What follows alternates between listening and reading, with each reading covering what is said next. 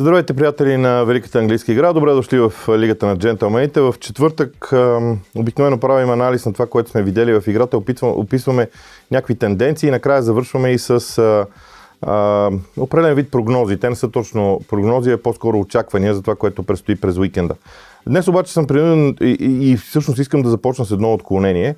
През годините тези, които са следели различните източници на информация, които съм ползвал и различните източници за споделяне на коментари, а, знаят, че аз съм голям привърженик на това едно мнение да бъде аргументирано. Аргументите много често идват посредством статистиката. Една част от тях идват посредством статистиката. Когато започнах да, да започнахме и се формира идеята за, тази, за това предаване Лигата на джентълмените, Идеята беше аргументацията да става посредством картината, защото смятам, че тя е дори по-силна от статистиката. Все още има спорове по този въпрос. Признавам си, че днес сутринта изслушах един а, така, м- подкаст а, на Zonal Marking, мога спокойно да го а, спомена. Много е полезен, всяка седмица има по един епизод, наистина е интересен, а, в който доста детайлно се коментираха статистически данни, как се използват те и така нататък. Аз съм си позволявал през годините да цитирам сър Алекс Фергюсън, казвайки, че а, статистиката е като мини-жупа, а, показва много, но не най-важното. Честно казано, израза изглежда далеч по-лош от аргументацията, а, която получихте. Идеята, защо започвам с това? Идеята е, че м- зад определен статистически факт трябва да се крие контекст. А, и смятам, че е време да започнем да мислим в тази посока. Аз си признавам, че близо година се опитвам, когато давам някакъв статистически факт, да обяснявам защо го давам, а не просто да го изплювам в пространството, независимо дали става дума за коментари или за това предаване. И смятам, че така трябва да продължим напред, защото това е важно. И сега, какво видяхме в играта на отборите в така, матчовете? Подготвил съм на практика 7-8 клипа, които ми се иска да видим, започвайки всъщност с Увърхемптън. На мен, да, да кажа защо. В цялата тази тенденция вижте ли да се вкарват страшно много голове, Увърхемптън изглеждаше откъснат, различен от всичко останало. Но вижте какво прави отбора, когато става дума за, за играта в двете фази на атаката. Говорим за защита и нападение. Ето как е подреден отбора. Четирима в хафовата линия, петима зад тях. Идеята е този първи пас между линиите, да бъде пресечен или да бъде затруднен. Това е идеята. Независимо как а, противника разиграва, Ли се справяше добре, идеята е този първи пас да не е лесен. Окей, той не може да бъде ликвидиран, не може да бъде спрян, но дори когато бъде спрян на Увърхемптън да може да реагира, да прати повече хора в тази зона, да подкрепи отбраната си по всякакъв начин. Това е всъщност а, една от основните идеи и, и движещата сила на, на вълците. Втората част, изнасянето на топката в предни позиции е другия интересен факт, който вече две години Увърхемптън се опитва да развие. И пак, топката е пресечена, първи пас, втори пас, веднага размена на подавания и когато се загуби топката, Увърхемптън е готов пак да започне да прави същото нещо. Но идеята е, че максимално бързо топката се изнася в предни позиции, където вече а, хората трябва да решават нещата. И дори да не успеят да го направят по най-добрия възможен начин, има подкрепа от полузащитата. Ето е тази подкрепа от халфовата линия. Всичко това е обяснение защо Увърхемптън играе толкова стабилно, защо в техните мачове головете не са чак толкова много, колкото би следвало да бъдат. И това е явление, което продължава сезон след сезон, сезон след сезон. Ето, ги, ето е много ясно индивидуалната отговорност, която играчите на Увърхемптън имат. И когато отнемат топката, веднага е тази директност в играта. Увърхемптън е точно обратното на, на отборите, които разиграват продължително време. Напротив, те са изключително директни. Дори бих казал прекалено директни на фона на всичко, което този отбор би могъл да бъде в а, хода на матчовете си по принцип. Ето го решителното попадение. Увърхемптън спечели един двубой срещу Лиц Юнайтед, в който меко казано не беше по-добрият отбор. Спечели го заради основните си качества. Изключително добра организация в защита, директен стил в предни позиции и умението да менажираш моментите, когато да взимаш превес. А, това е много впечатляващо а, и честно да си призная, има, има моменти, когато на мен не ми се вярва как го правят. Та, идеята е, че в а, тази луда висша лига, която се очертава сега, с много голове, с нападателен футбол, Увърхемптън е оазиса на другото. На търпението, на спокойствието, на, на начина по който а, отбора играе. Друг тим, който не просто изненадва, а е изглежда сензационен е Астън Вила. Астън Вила е състав, който като организация на действията е много различен в сравнение с миналия сезон. Кратко, за да не показвам клипове, много набързо какво представляваше Астън Вила миналия сезон. Отбор, който се защитаваше с много хора, когато владее топката се търси Джак Грилиш, който с дрибъл да изнесе до предни позиции и там, там нещо трябва да се случи. Сега Астен Вила изглежда доста различно и бих казал също доста впечатляващо. Ето, е, ето го начина по който ти има разиграва топката, по който ти има играе в тези моменти. Двама централни защитници и трима полузащитници пред тях. При това те не са разположени близо един до друг. Тоест не се разчита на толкова къси подавания, колкото по-скоро на средни пасове и дълги подавания.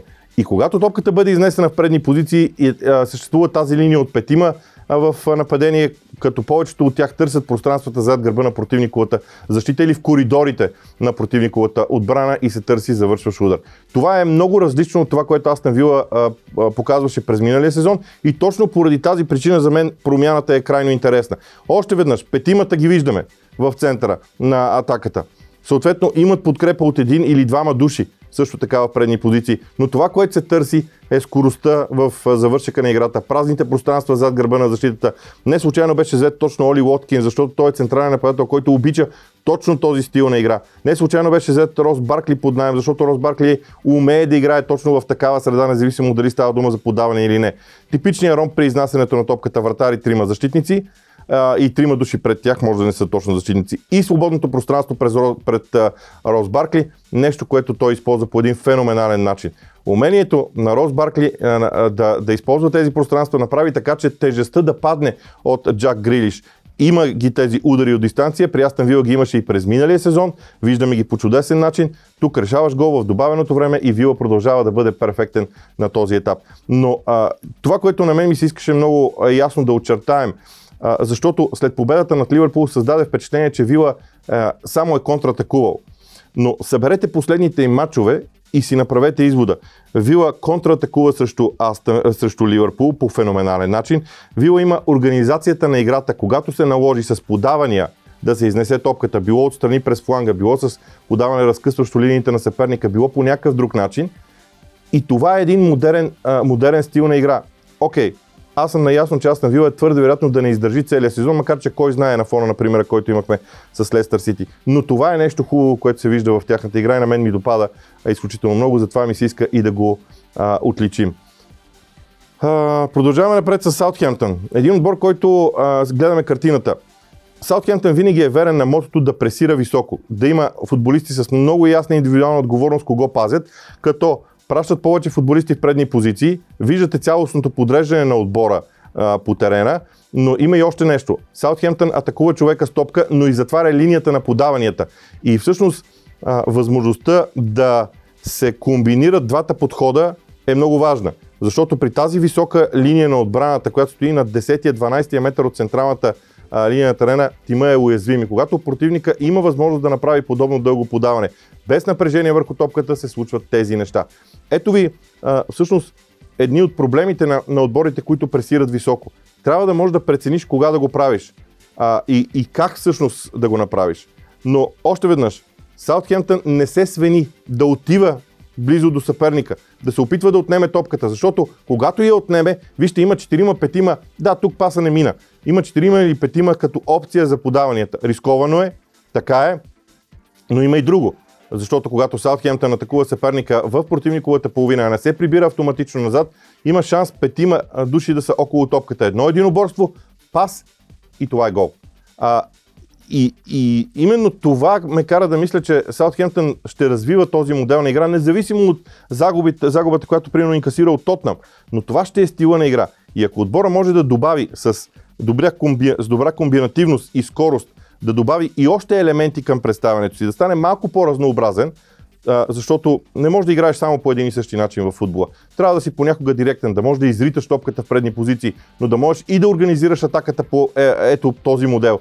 Виждате, наскоро с 4, ситуация 4 на 4 ще има завършващ удар. Ето това са неща, които Саутхемптън би могъл да прави в а, времето и да бъде още по, още по-успешен в а, а, начина по който действа. Продължавам с а, така, още неща, свързани с а, организацията на атаката. Ще ви покажа няколко а, атаки на Leeds United. а, защото стила на Лиц е много интересен. А, начинът по който топката върви а, почти през цялото време в предни позиции е ключов.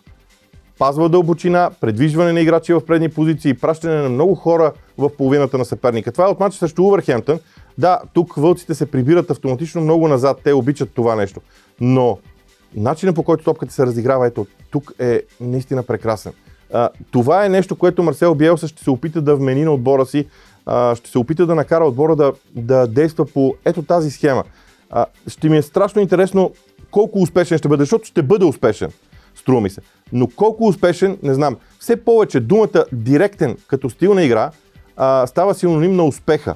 И все повече това, което на времето хората наричаха тики-така, макар че а, има толкова различни варианти на тики-така, че не си заслужава да започваме да, да говорим дори по тази тема. Но все повече и думата директен, все повече думата бърз се оказва решаваща в начина по който а, отбора играе. И все повече а, упростените действия всъщност решават всичко на игрището. Така че виждаме това, което Лиц прави. Лиц ще продължи да играе по този начин. Това е техния а, техния стил с Марсел Биелсе и аз вярвам честно казано, че ще е изключително интересно да ги наблюдаваме колко дълго време ще могат да бъдат успешни и дали някой отбор ще намери универсално решение. Защото до този момент, колкото мача на Лиц сме гледали, а, те винаги са играли първо вълнуващо, второ интересно и трето, те надиграват отбора. Почти, дори когато губят, оставаш с усещането, че те надиграват отбора, какъвто беше случая с Увърхемптън. Вървим може би възходящо, но няма как да не стигнем до, поне за мен, Ньюкасъл Юнайтед. Вие винаги може да поставите под въпрос начина по който подреждаме тези клипове. А, голямата задача на Стив Брус този сезон беше да направи отбора малко по-нападателен. Защо? Миналия сезон Ньюкасъл се прибираше в своето поле, а, когато отнеме топката, има флангови футболисти, които са много бързи, които с дрибъл изнасят топката в предни позиции и толкова. Ньюкасъл изглеждаше предвидим. Този сезон целта на Стив Брус е това да бъде нещо много различно и ние вече на няколко пъти показваме как се опитват да го направят. Днес акцента е по-скоро върху тримата вътрешни полузащитници, които Ньюкасъл има. Ето, ето го мача с Man United. Хубав двубой. Ето ги тримата полузащитници. Те са пред линия а, от четирима бранители. Когато топката бъде отнета, двама от тях подкрепят атаката. Повярвайте, да се направи един спринт от 60 метра не е толкова просто нещо, колкото вероятно всички си мислим. Защото това е необходимата подкрепа на атаката. Ти може да не получиш топката. Тя може да не стигне до теб, но ти трябва да подкрепиш атаката дори само за да накараш съперника да внимава за твоето присъствие в наказателното поле. И ето, шестима в черно-бяло в противниковата половина. Пак акцент върху тримата вътрешни полузащитници и начина по който те разиграват. Да, далеч съм от мисълта, че това е перфектно, но, а, но е начало. Защото при разиграването на топката, двамата централни защитници остават, крайните бранители тръгват високо. Това е нещо, което няма смисъл дори да обясняваме. Но взаимодействието между тези тримата е интересно, защото Джон Джо Шелви най-вече е да бъде част от нападението. Защо? Защото отива в зоната на Жуелинтън. Жуелинтън влиза в центъра. Ето ги двамата с Калам Уилсън и изведнъж подредбата на Нюкасъл е различна. И всичко идва от движението, от енергията на хората в средата на игрището, което а, да, не е, ген... не е нещо гениално, но за Нюкасъл е стъпка напред. За Нюкасъл е стъпка в посока, в която човек а, би трябвало да се замисли а, в крайна сметка докъде те ще стигнат.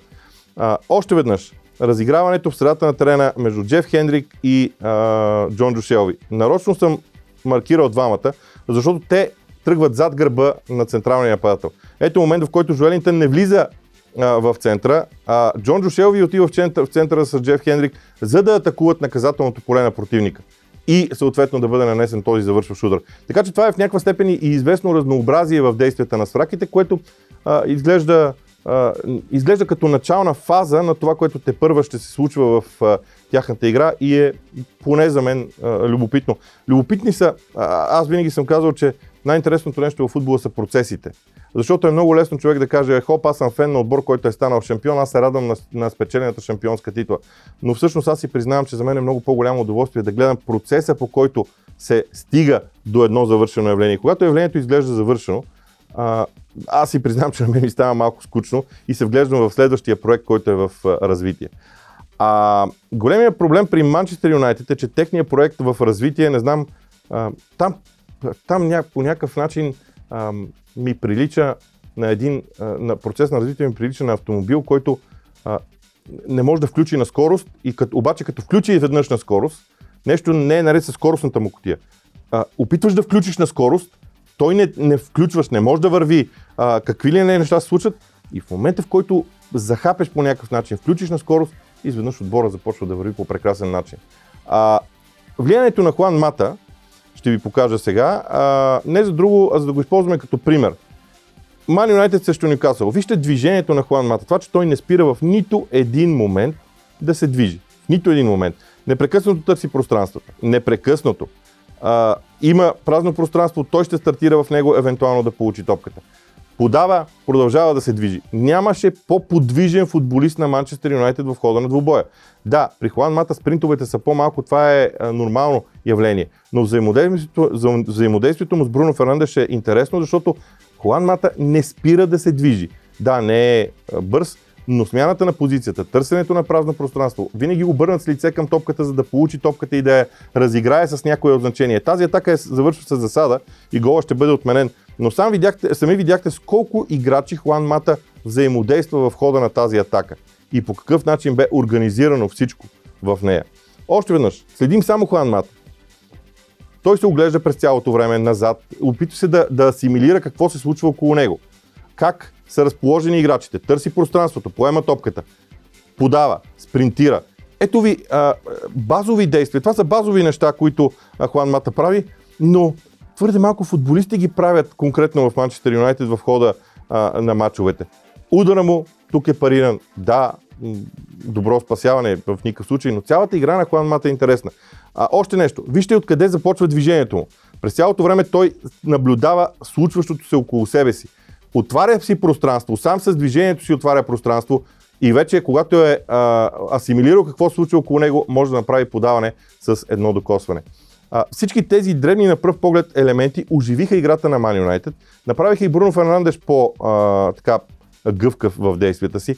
Дори Погба, когато влезе, имаше някаква успеваемост. Отново, пас между линиите. Кой там? Хуан Мата, естествено. Взел топката с гръб към вратата, обърнал се, може да стреля, може да подава. Всичко това е важно. Всичко това е нужно на Манчестър Юнайтед, за да може отбора да върви. Защо ви показвам този клип? Абсолютно ясно е, че Хуан Мата не е бъдещето на Ман Юнайтед. Той влезе в един двубой с Нюкасъл и поне в моите очи създаде условията, за да може да е ясно какъв тип футбол трябва да се играе. Вероятно, човека, който трябва да играе неговата позиция във всеки един матч е друг. Но модела, модела на игра е за мен много важен и много интересен. Ето това е хубавото, а, когато един, видиш един опитен футболист да влезе на терена. А, той демонстрира какво трябва да се направи. Соскияр, между другото, трябва да бъде поздравен за това решение за Хуан Мата. То може би е продиктувано и от други причини, но се получи. Не мога да не мина през Евертън. Сега, а, ясни са ми всички скандали около Евертън и Ливърпул, дърбито на Мърсисайд и всичко, което стана около този двубой. А, надълго и на широко се говори за влиянието на контузията на Ван Дайк, самата контузия. Ние в няколко предавания се занимавахме с това. Обаче, извън контекста а, на, на целият двубой, остава начина по който Евертън играеше и начина по който се справи с предизвикателството, което Юрген Клоп отправи. А, да, контузията на Ван Дайк винаги ще бъде новина номер едно, но след всеки един матч има новина номер едно, две, три, четири и така нататък. Нека да видим стратегията за игра на Евертън и какво направиха карамелите в двубоя. Един нападател, петима полузащитници, четирима бранители. Когато топката отиде на фланга, полузащитниците излизат да покрият това пространство. Виждате играчите на Ливърпул между линиите, които искат да получат подаване, нещо, което е най-силното оръжие на Ливърпул. Но Евертън се умява в голяма част, почти през цялото време, да затвори тези пространства, да не позволява това да се случи. Когато Евертън владее топката, тримата вътрешни полузащитници търсят подаване в предни позиции, било на страни, обаче Ливърпул затваря линията на пасовете. Това е нещо, което, с което Евертън трябваше много сериозно да се справи. Един от начините да се справиш, да бъдеш директен. Хората казват, ами те само ритаха топката напред. Не е така. Да преодолееш едно пространство, в което шестима души на съперника, както се вижда, са го наситили, за да ти вземат топката, направи го. Ето го дългия пас поне караше отбора на Ливърпул да се обърне с гръб към твоята врата и с лице към собствената си врата. Така че Евертън имаше своите решения в хода на този двубой, чисто тактически. Още веднъж, петимата в средата на трена, които правят така, че това подаване в предни позиции да е трудно. То не може да бъде, за втори път ще се повторя, то не може да бъде ликвидирано, но да бъде трудно. А, да бъде накаран съперника да разлигава по различен начин. Когато имат дори съмнение, че топката може да бъде изгубена, веднага към нея се втурват достатъчно много играчи в синьо, за да я отнемат. Отнемат я и търсят път в предни позиции. Тогава вече гения на Хамес Родригес се намесва за решаващо подаване. Окей, тук това не беше точно. Още веднъж, четиримата в отбрана, трима вътрешни полузащитници пред тях. Структурата на Евертън изглежда наред. Когато владеят топката, тя се изнася в предни позиции, защото дори и нападащите играчи се връщат, участват в разиграването на топката и вижте колко бързо нещата вървят напред. А, тук не говорим за тики-така или някакви други разигравания. Говорим за начин по който се преодолява терен по най-бързия възможен начин. Това не е задължително да бъде само с пасове напред, но широчината в действията, тези 56 метра широчина между двамата крайни защитници са константа в играта на Евертън. Дълъг пас на Хамес, атака пред зад гърба на защита на Ливърпул и голово положение. А, ето ви още един елемент в нещо, в нещо, което Евертън прави. И накрая акцент върху нападащите футболисти, върху тримата в нападение. Хамес Родригес с способността да дава тези подавания. Първото му центриране не, не е точно. Играчите на Евертън обаче чудесно знаят, че към него трябва да бъдат дадени пасовете. И когато втория път той овладее топката, вече има хора, които атакуват наказателното поле. Един на един. Това са ситуациите в наказателното поле на Ливърпул. Един на един. Евертън търсеше тези моменти и тук 59-та минута можеше да поведат в резултата да направят 2 на 1 и като направят 2 на 1, ха, на къде отива мача тогава? Така че ето ви още нещо, а, за което става дума. Нарочно не засягам темата с контузията на а, Ван Дайк, защото, а, например, Ливърпул вчера също Аякс, а, аз гледах някъде около 30 минути от а, този двубой само, а, че имаше интересни мачове в чемпионшип, които ми се гледаха, но идеята е, че защи... просто за да видя защита на Ливърпул. Защита на Ливърпул изглежда, че ще трябва да, да, да намери нов баланс. Това, което е интересно, е, че Клоп вчера специално не промени модела на игра на защитата. Промени човек. Ще ще е любопитно дали ще стане. Финално а, за този анализ ми се иска да погледнем към двубоя между Ман и Арсенал от една друга гледна точка. Гледната точка на два модела на игра, които се сблъскват, които са много подобни. Те бяха буквално огледални. И, и това ми направи много силно впечатление. Да видим картината отново. Ето я. Ман Сити изнася топката. Има съответната индивидуална отговорност на играчите на Арсенал. Те не са много близо до съперника, за да могат в даден момент да сменят позицията си и се опитват да блокират по двама души около себе си. Пас предни позиции, Давид Луис излиза. Седем души от Арсенал са противниковата половина, за да бият високо точно този тим на Ман Сити. Има и съответните белези на капан, който да бъде направен, само че недостатъчно добре изпълнен. Съответно, именно то, това недобро изпълнение е ключа, след което вече при разиграването на топката трябва да има нарушение или атаката да бъде спряна. Арсенал в 4-5 поредни паса не прави нарушение. Това беше една от последните възможности да бъде направено нарушение тук от страна на Тирни. Защото когато опитваш да биеш високо, трябва да спреш по някакъв начин атаката. Позволиш ли да има скорост това нападение, ти просто си обречен срещу Манчестър Сити. Арсенал не се справи с това положение като цяло. Тоест, отбелязваме принципа. Принцип, който Артета иска да наложи. Малко след това, може би не чак толкова малко след това, това е гола на Масити, малко след това обаче, Арсенал с същото нещо, но вижте ефекта, когато топката от първия пас бъде пресечена. Да не говорим, че тук има грешка, може би, на Габриел, защото може да върне топката на вратаря, за да има числен превес при изнасянето на топката, т.е. изнасянето да не е толкова бързо. Но ето, тук топката е отнета и веднага ситуацията става много различна. А, ето, ви, ето ви сравнението а, между, двете, между двете неща. И за да не се окаже, че Арсенал не е правил, защото аз говорих в началото за огледалност в действията, за да не излезе така, сякаш Арсенал не се е справил в а, а, тези моменти. Арсенал имаше моментите, когато правеше точно това и то го правеше изключително успешно. Ето го, в края на първото по време. Пас отново, атака на Давид Луис на а, Рахим Стърлинг, горе-долу подобно позициониране в а, хода на двубой, но тук топката е отнета. И когато бъде отнета топката вече, а, съответно атаката се получава по прекрасен начин. Тук нямаше засада и при цялото ми уважение за Обамеянг и големия договор, който той подписа, тук той трябва да я вкара тази топка, за да може усилията на целия отбор, цялостната стратегия да бъде реализирана. Ето ви, общо взето, някакви а, така, общи стрихи върху това, което видяхме през а, миналия уикенд. Аз съзнавам, че може би в четвъртък е малко късно да правим подобни а, неща, но просто ако имам повече време, ще ги правя по-бързо, повярвайте ми. Така или иначе, това поне за мен е нещо много важно. И сега, вървим към следващия а, уикенд, този, който предстои. Той, между другото, започва още в петък. Набързо през мачовете, които ще гледаме. Астен Вила срещу Лийц Юнайтед. До този момент какво видяхме? Един Лийц, който разиграва по прекрасен начин, един Астен Вила, който има много ясна стратегия как да действа на контратака и при разиграване на топката. Уникален матч. Тактически като сблъсък. А, честно да си призная, а, в моите очи Лийц има повече шансове а, да го спечели. А, не заради друго, заради стила си на игра. Лийц е много бърз отбор. А, Астен Вила се справи с Ливърпул, но а, Ливърпул също е много бърз отбор. Астън Вила се справи с Ливърпул, но някакси а, поне на мен ми струва, че това беше по-скоро проблем и на Ливърпул, отколкото само а, заслуга на Астън Вила. Сега ще видим, в този мач срещу Лиц, ще видим как а, точно ще се случат нещата, така че на мен, а, освен това Лиц нямаше късмет срещу Увърхемптън. Аз вярвам, че късмет е част от футбола и той се разхожда между един и други отбор а, понякога. Съботни матчове, 4 на брой. Започваме от Уест Хем срещу Манчестър Сити. Уникалният обрат на Уест Хем срещу Тотнам, за който нямаше време да, да говорим в интерес на истината, а, ще послужи чисто мотивационно. При Ман Сити върви един много интересен процес на търсене. Търсене на новото лице на отбора в средата на терена. Доказателството са няколкото различни позиции, на които Дебройн е играл до този момент. Непрекъснато се търси неговото ново място на игрището. Дано да бъде намерено в този ред на мисли по най-бързия възможен начин, но сега Дебройн вероятно ще бъде контузен.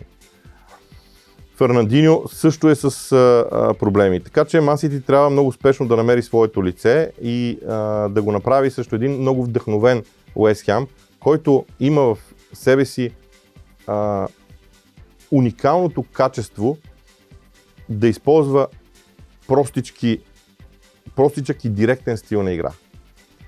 Прибрани в своята половина, но не близо до наказателното си поле, а примерно на 30 метър, играчите на Уест се опитват да отнемат топката. Ако няма отнемат в централната третина, много бързо преминават в нисък блок, когато отнемат топката контратакува. Това беше смърт за Манчестър Сити предишните двубой.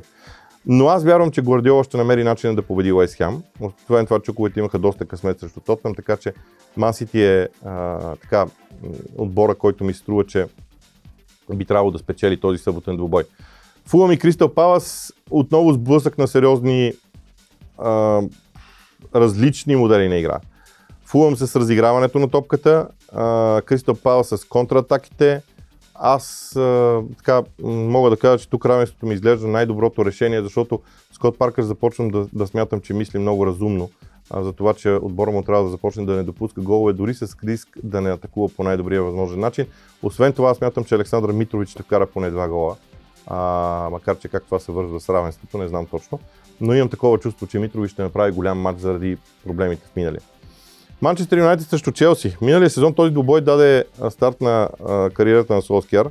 Сега има толкова много различни тенденции. Лампард се опитва да направи така, че отбора му да е много стабилен в защита. Манчестър Юнайтед записа две победи и то хубави победи като гост.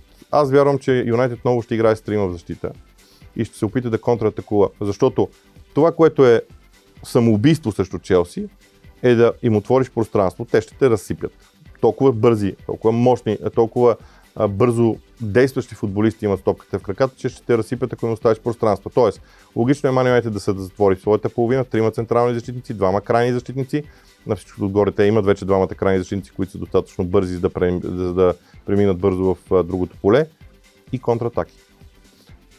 Аз също смятам обаче, че тук няма да има победител, да си призная.